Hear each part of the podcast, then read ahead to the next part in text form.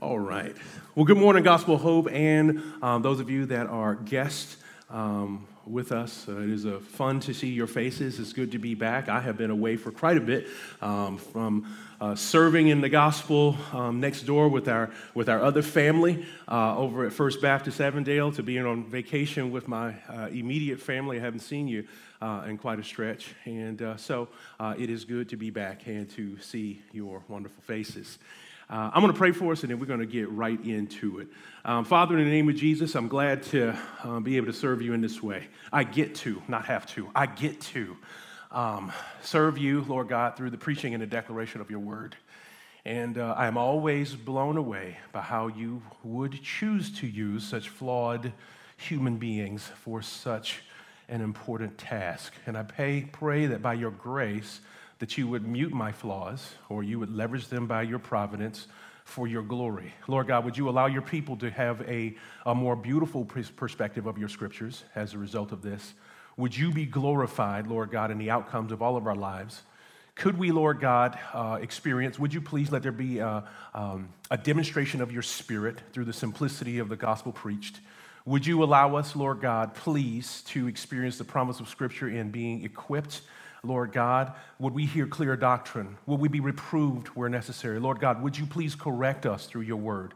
And would you, Lord God, give us instruction that makes us uh, profoundly ready for every good work? Would you furnish us, Lord God, for the doing of your work as a result of today's message? May the name of Jesus be made uh, bigger. May the gospel be more clear. And would you refine us as worshipers so that we would meet your criteria for being those who worship you in spirit and in truth? Lord God, would you teach even the teacher? Allow my heart to walk out of this pulpit, off of this podium, filled with joy, bursting, Lord God, with glee like a child getting their favorite gift on Christmas because I know that I have had an encounter with you. Would you please allow it to happen? And it is in Jesus' name that we pray. Amen. Well, hey, it's that time of the year where many of us, if not all of us, have probably crafted a few goals or resolutions. And uh, I hope that by the end of today's message, you will join me in adopting at least one more resolution or one more goal uh, as a product of today's um, preaching.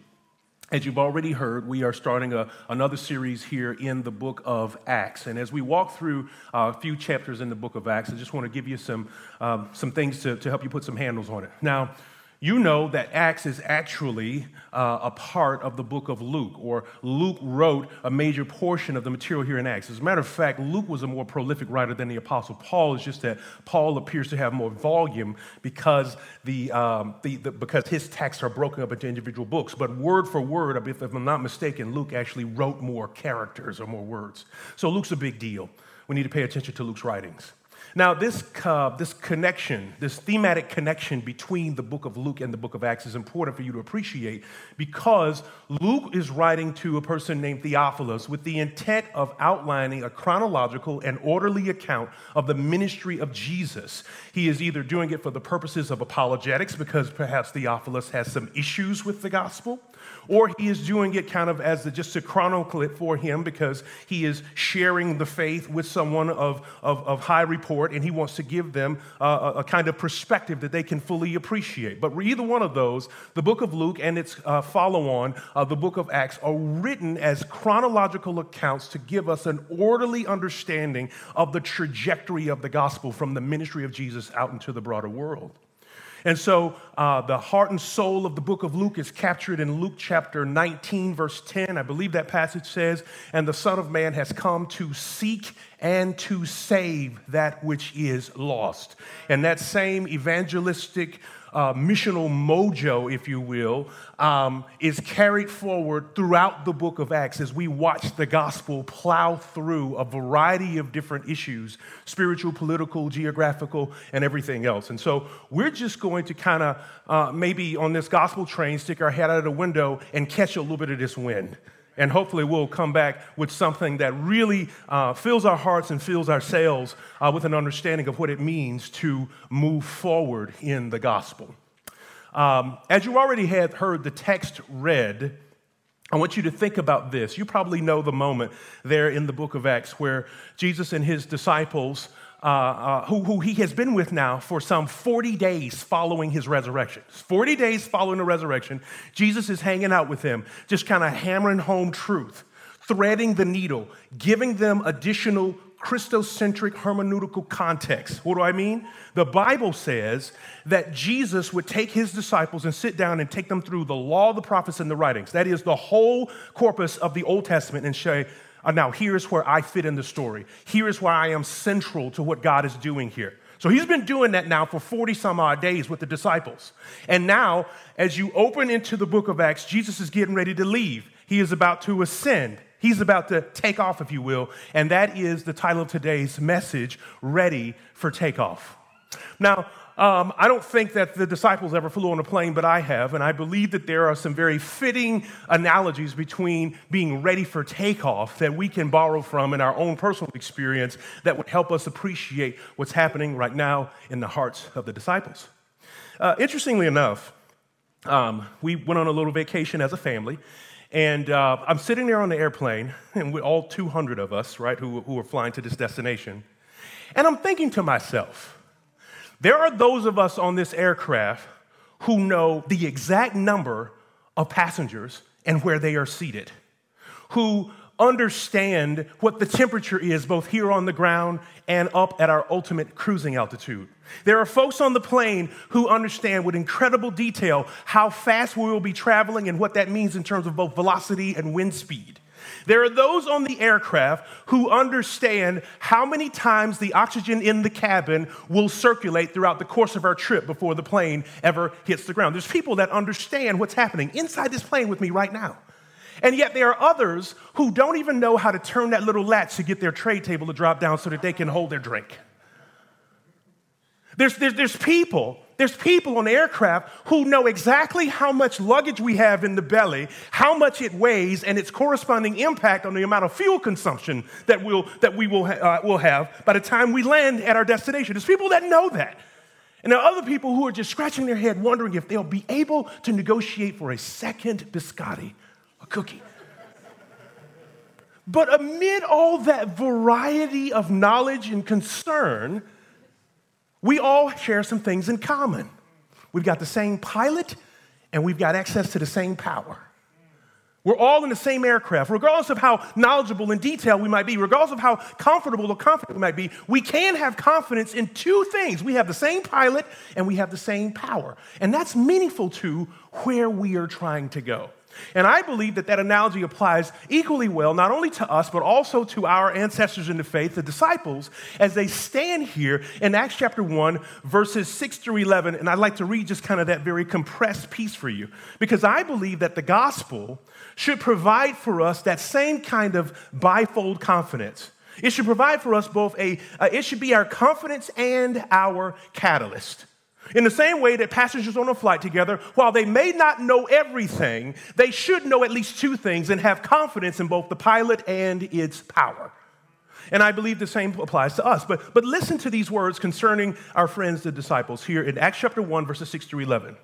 So when they had come together, they asked him, Lord, will you at this time restore the kingdom up to Israel? And he said to them, It is not for you to know the times or the seasons that the Father has fixed in his own authority, but you will receive power when the Holy Spirit has come upon you, and you will be my witnesses in Jerusalem, and in all Judea, and in Samaria, and to the ends of the earth. And I'll just pause right there for a moment because I'm looking at this question that the disciples ask Lord, will you at this time restore the kingdom to Israel? This is not a dumb question. This is not a bad question. Jesus has just defeated death, sin, death, and the devil. He has been raised from the dead. He has told his disciples that all power has been given to me on heaven and in earth. And they come to this guy and goes, Well, all right then. Are you about to take us into second gear on the Abrahamic covenant? Are we about to see a full recovery of the power and the prestige that Israel should have? This is not a bad question. It's just not the right question.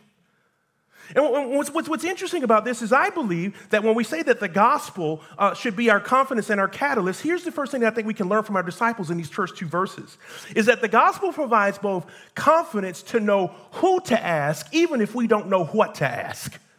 The gospel provides us with great confidence in knowing at least who to ask, even if we don't know the right questions to ask. There's nothing wrong with this question. It's not the right question, but it's not a bad question. As a matter of fact, look at the core content. They came to him and said, Lord, will you at this time restore the kingdom? That means they know that he's the king. That means that they know that he has power. That means that they are convinced, they have confidence based on his work on the cross, his completed work. They have confidence that this is the right person to ask. They may not know what to ask, but they know this is the guy to talk to. And, ladies and gentlemen, I tell you, as we come into uh, 2022, and all of us probably thought we'd be able to, to, to, to put COVID in the rearview mirror, and then here we come with a fresh set of positives. Here we come in 2022 with a fresh set of concerns about economy and everything else. And we may be looking to God and saying, Well, Lord, are you, are you at this time going to fix all this stuff that we thought was going to put behind us? I had wrote out goals and plans and all these different things that I thought was gonna, I was, I had to put some stuff behind me. Are you at this time gonna make good on these things that I'd hoped you'd do in 2022? You're asking the right person. It just might not be the right question. But the gospel should give us that confidence that, Lord, I don't even know if this is what I should be asking, but I know I need to come to you. And that's a great place to start. And this is the kind of confidence that the gospel gives us. This appeal by the disciples for restoration is just really what all of our hearts are asking. I've accepted Jesus. I believe in you, both fists balled up, saliva flying from my mouth when I talk about you. I believe in you, Jesus. I got all this passion. I, I, I believe in you. Now what? Now what? And I, and I believe that the great now what that we can take it before the Lord. The Bible tells us in James chapter 1, uh, verses 1, uh, excuse me, uh, verses 5 and 6, that if any person lacks wisdom, let him ask God, who gives generally to all without reproach, and it will be given to him. But let him ask in faith without doubting. In other words, ask with confidence. For the one who doubts is the person who is tossed like, like a wave that is tossed to and fro by the, by the wind, and that person shouldn't accept, expect to receive anything from God. So God recognizes that while you may not be confident in the things that are happening around, you may not have all the details about what's happening in the world around you, you can be absolutely confident in coming to Him to inquire. It's okay to not have full confidence in the surrounding circumstances, but to have full confidence in Him. The two are not mutually exclusive. When we look at the question of the disciples, it was a good question because later in the book of Acts, in Acts chapter 3, verses 19 and following, the Bible would clearly say this Repent, therefore, and turn back that your sins may be blotted out, and that uh, in times of refreshing, when they come from the presence of the Lord, that he may send the Christ who is appointed for you, Jesus, whom heaven must receive until the time for restoring all things about which God spoke by the mouths of, the, of his holy prophets long ago. So, restoration of all things is still on the table.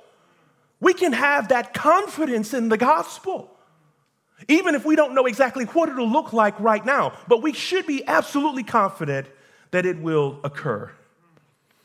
The kind of confidence that we have in God must it has both global implications based on the word the works that we just read, but it also has personal implications if you listen to the words of Peter. First Peter chapter 5 verse 10, after you have future after you have suffered a little while, the God of all grace, who has called you to his eternal glory in Christ, will himself restore, confirm, strengthen, and establish you. The gospel has to be our confidence and our catalyst. But this confidence is derived not from the fact that I have fully figured out how God's going to fix it, but that I know that He is the one who will fix it.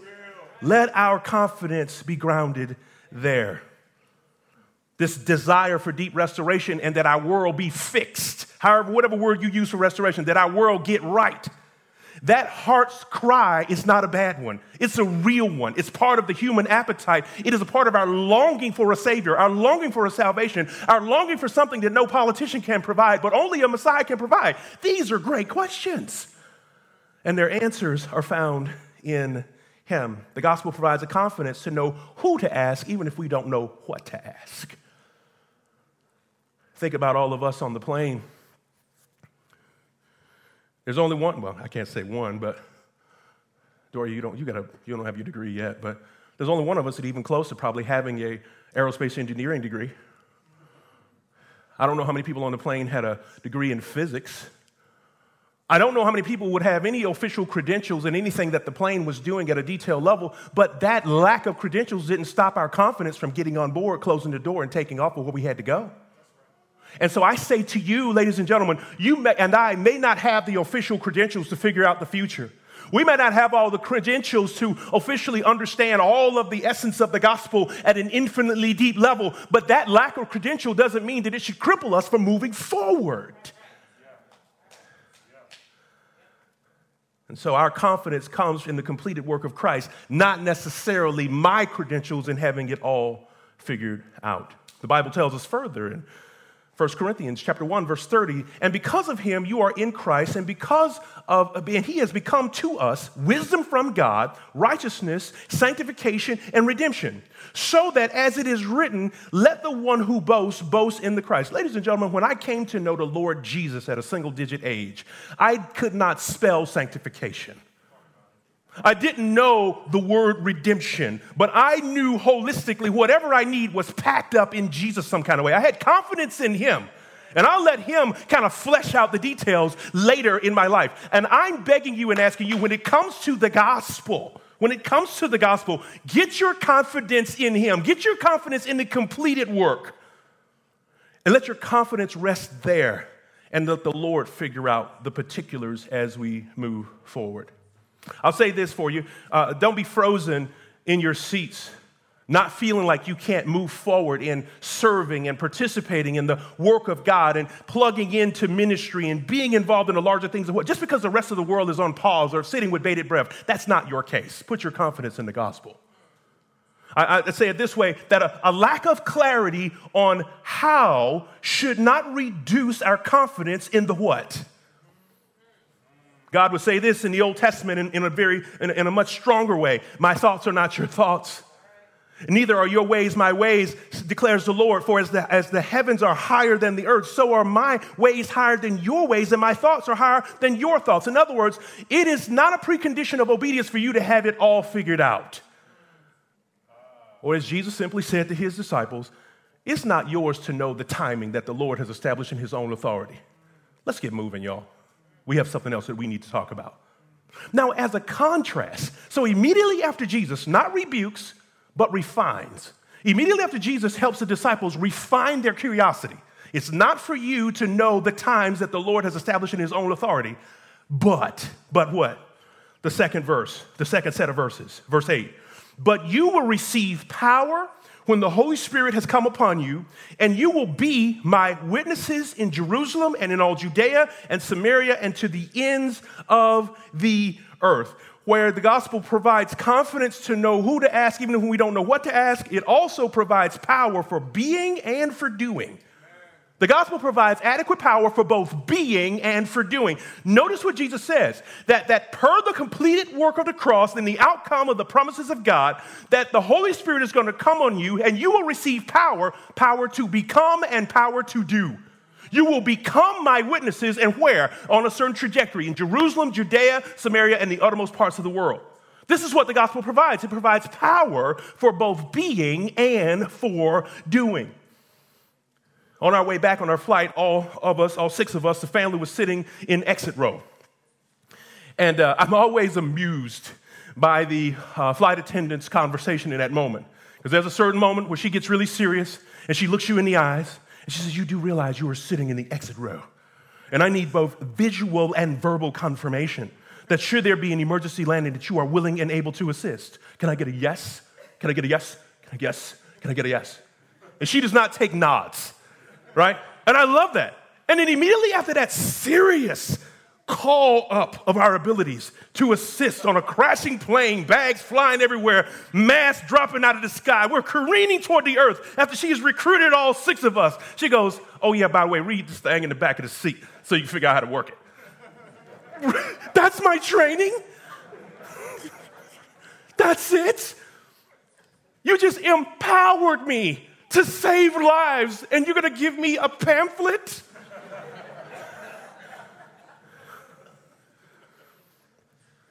but not so with the Holy Spirit. Not so. He not only calls us up to be his witnesses, this incredibly daunting task to save lives in Jerusalem, Judea, places we've never been. He not only calls us up to save lives in all these regions, but he says, and then I'm going to give you power to do it. Not just a call up, not just a, just, not just a tap on the shoulder like you're becoming knighted into some parliamentary position, but really, real power is endued within the believer. As a matter of fact, according to the Bible, it's the same power that, that raised Jesus Christ from the dead is now said to occupy the lives of those who have trusted in Jesus. So there is real capacity to be both transformed as a person and to perform the things that God has called us to do. Romans chapter 8, verse 11 put it this way If the spirit of him who raised Jesus from the dead dwells in you, he who raised Jesus Christ from the dead will also give life to your mortal bodies through his spirit who dwells in you. We are not allowed to observe the resurrection from a distance. We receive a deposit directly from the one who performed it. It's not a necklace, it's not a memento, it's not a, it's not a little badge that we put on our Christian jackets to say we're part of this club. No, we get a real powerful deposit to become something that we could not come in our own capacity. The Bible tells us that we not only get power for being, we're going to be transformed to become the children of God both authority and capacity to become the children of God when we trust Jesus Christ. But it also says we get power for doing. We get this guarantee in Ephesians chapter 1, verses 13 and following. I don't think you have that on your screen, but in Ephesians chapter 1, the work of the Holy Spirit is described as a part of our salvation. It is the down payment or the guarantee that God is going to finish what He started. We get that. But then, on top of a guarantee, not just this paperwork to put in our holy file cabinets, we then get gifts according to Ephesians chapter 4, verses 8 and following. The, whole, the same one who was raised, they said, who was ascended into heaven, then gave gifts to men for the working of the ministry. We not only get guarantees and we get gifts, but then we also get grace. We get grace. He creates opportunities. Jesus told his disciples in Luke chapter 12 listen, when you find yourself encountering a moment where you don't know what to do, chill. The Holy Spirit in that moment will tell you exactly what to say. And we saw that worked out in the book of Acts if you read it. These unlearned, uncertified men who all the only certification that they had to their name was the fact that they had placed faith in Christ would stand before people of infinite power, political power, face off even with those who were demon possessed. And they would come up with some of the most incredible sermons ever, not because of their length, but because of their concentration. Peter would preach for like a couple of sentences, and 5,000 people would come to know Jesus. That's power. Well, what kind of power is it? It's the same power that we have access to. It's not locked up in the pages of the historic book. It is said that we are participants in that same power. Therefore, the Holy Spirit, the gospel, who comes, the gospel who is given to us per the work of the, excuse me, the Holy Spirit who is given to us per the work and promise of the gospel is this. The Holy Spirit gives us both competence to work beyond our natural abilities and confidence to work beyond our natural boundaries. You had better believe the disciples, when they heard all the places where they were going to take the gospel, were like, oh, you want us to go that far beyond home? I thought you were just going to do like the kingdom thing here. I mean, think about it. They were thinking very locally and very vertically. Jesus isn't like the, the acme, isn't the grand prize of salvation, the restoration of the kingdom. Aren't you going to right size Israel right now? Aren't you going to do it right here at our address? And Jesus goes, No, I must start at your address, and then I'm going beyond to addresses that you, places that don't even have mailboxes yet. And you're going to take gospel there. And so the gospel does what? It provides confidence to know who to ask, even if we don't know what to ask. The gospel does what? It provides power for being and for doing. The work of the Spirit both transforms who we are and it translates into what we should be doing. I want to beg you, saints, I want to beg you, brothers and sisters in the Lord, if you are indeed saved, cease to think about your salvation as just God's ticket or proof that He is going to produce salvation in you, but that He wants you to also participate in this larger kingdom work. I am an American just like you, and I am so accustomed to being the center of my own world. I mean, DoorDash has done it for me. Stuff that I used to have to go pick up, no, you bring that to me. I'm not even gonna dress decently. I'll, I'll prop the door open and peep and grab that bag from you. I am the center of this. My whole world is built around my, I'm the centerpiece. Why would, think about this. The, the, the best things in life are brought to us. And then all of a sudden, we get saved, and it's like the best of God's work demands that we go beyond us. And so, so we have to have this, this boom from the Holy Spirit to kind of shake us out of this paradigm of wanting to be the centerpiece of all that's happening. Verses 9 through 11. And when he had said these things, as they were looking on, he was lifted up, and the cloud took him out of their sight. And they were gazing into heaven as he went, and behold, two men stood by them in robes and said, Men of Galilee, why do you stand looking into heaven? This Jesus who was taken up from you into heaven will come in the same way as you saw him go. Ladies and gentlemen, the gospel should cause us to look upward because that's where our hope comes from. But it also has to shake our cage a little bit and get us to look onward and to look forward. We can't just look in one direction. As a matter of fact, I would put it this way that the, the gospel not only provides lift because it lifts our heads and allows us to look to the heavens and to see the things that God is doing up above and to make that our priority. It gives us lift, but it also gives us thrust. And we need both to move forward with the right trajectory. If we're going to follow through on what God has called us to do in Jerusalem, Judea, uh, uh, Samaria, the ends of the world, if we're going to do it in Decatur, in Gwinnett, if we're going to do it in Athens, if we're going to do it in Dominican, if we're going to do it in Prague, if we're going to do it in Yugoslavia, if, if the Lord wants to do it for, for, with us in the Philippines, we can't just fall in love with what He's doing in this immediate moment. We have to be prepared for God to move us forward. He gives lift and He does thr- gives us thrust. In Colossians chapter 3, verse 2, it says, Set your mind on the things that are above. Ain't nothing wrong with looking up not on, not on the things that are on the earth, for you have died and your life is hidden with Christ. Yeah, look up. But when Christ, who is your life, appears, you will also appear with him in glory. There's reasons, ladies and gentlemen, to look up, but we must also look forward because the same upward trajectory that our lives have, the same hope with which we have been endued from the gospel, the same confidence that we have that allows us to look into heaven and not just see clouds, but to look forward to the coming of our Savior, that same hope, other people need it.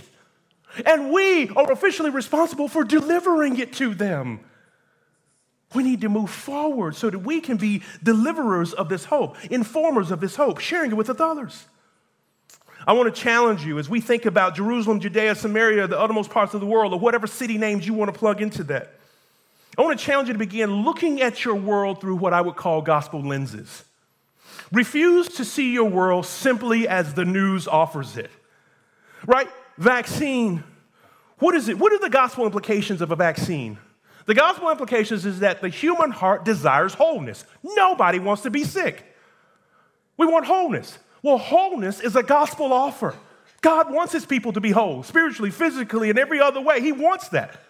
The, the, the, the, cry of the heart's cry for, for a vaccine is our deep desire for something that uniquely the gospel provides. I'm not saying science can't provide it, but even what they do provide, it will only be a foretaste or an appetizer for the ultimate wholeness that we all hope to have when we get our new bodies in heaven.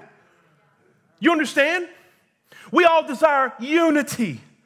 Whether you think about disunity and division is division around political lines or around uh, uh, all these other uh, uh, or ethnic lines, regardless of how you think about it, we all crave earnestly unity. And God's saying, that's cool. But recognize this that even once there is harmony amongst humanity, amongst ethnicities, there will always be a new version of division. Why? Because if the human heart is set on sin and selfless or selfishness, there'll be a new version of division. This is not to crush your hope, to try, but it is to curate your hope to make sure that it has a much higher trajectory knowing that any unity that we receive here will be temporary in nature until we are all unified in the knowledge of Christ. And every knee bows and every tongue would confess that Jesus Christ is Lord to the glory of the Father. That's the ultimate tone of unity. We all want a healthy economy. Why? Why? Because we want our needs met. No one wants to live in lack. But the Bible says The gospel can teach a person how to live both uh, in less than exemplary circumstances and live high on the hog and leverage both stations in life for the glory of Christ because we have found satisfaction in Him. All, whether it be vaccines, whether it be the appeal for unity, a healthy economy, a desire for equity, to see people treated right, a desire for justice, a desire for greater accountability, an opportunity to be our best possible selves. All of these are just tiny derivatives of what the heart really hopes to get in some ultimate way, and it is only ultimately available in Christ. And the only way that we ultimately find them in Christ is to become those who trust in the gospel. And so, but this reality of viewing my world this way, and not just in fragmented news reports about which person or which party or which industry or which catalyst or which thing is messing up the economy or the supply chain. The only way that you look at your life like that is that the gospel, what, what, the gospel has become critical to you. Let me, let me say it this way um, the gospel will only become a catalyst that moves you when it has become critical to you. If the gospel is just an initial starting point, if it's just a doormat, if it's just the kickoff, if it's just the initial bottle rocket for belief, but it doesn't encompass the totality of what we should be doing in our lives, you, you don't see the gospel critically yet. And so remember when I asked you to join me in adding one more goal to your sheet?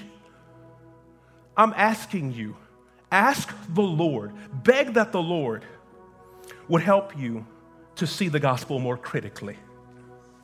To see it more critically. This doesn't come just because a preacher said it. This doesn't come even just because you read it and you thought it was a great quote. It doesn't come because you saw it carefully curated in a beautiful meme.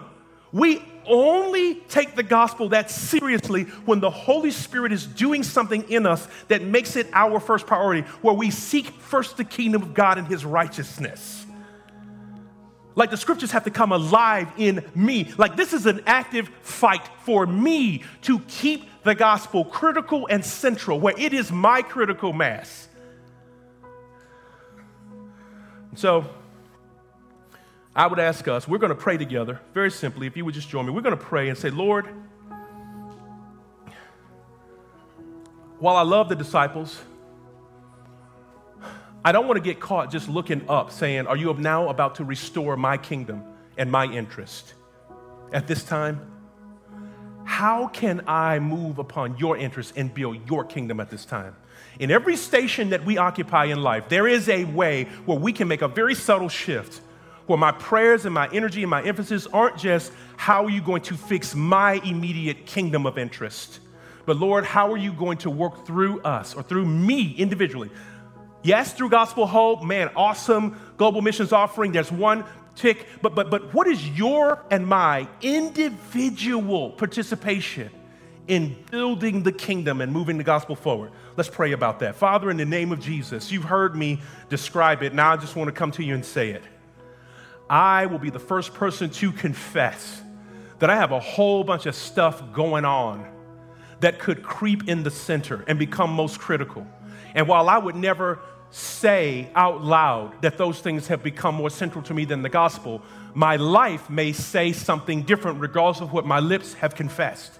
And so, Lord God, I confess that it is easy for me, easy for us to allow other things to become central, to become our primary focus. And I'm begging you to teach me how to subordinate all of my passions and my interests to the gospel. Teach me the gospel afresh. Make it critical to me. Give me fresh eyes that I can see my world with gospel lenses so that no matter what someone or something is saying, I see its gospel implications. And then I also see my corresponding response. Give me the words in the moment for servers. Give me the word in the moment for people that I meet. Give it for strangers, for family members. Give me the strategy, oh God. Just like you promised the disciples per the work of the Holy Spirit, uh, even if I don't have it figured out beforehand, Lord God, would you move me forward in the gospel through the empowerment of your Spirit? Lord God, do in us what you did in the disciples, Lord God. Give us the power to become and the power to do what you want done through your local church. And let it start with us as individuals. This is our earnest prayer in Jesus' name. Amen. The work of Jesus Christ on the cross is one where he gives his life in exchange for ours, a payment that we could not pay, a cost that we did not have the capital to cover. Our sin was heavy. Jesus paid that. But the work of Jesus on the cross not only puts us in right standing with God if we trust it, but it also puts us on a trajectory where there is work that He wants to do in us so that others would hear that same saving message. I am begging you to join us in moving forward in the gospel. Amen. Let's worship Him for His great work on the cross and the work that He wants to continue through us.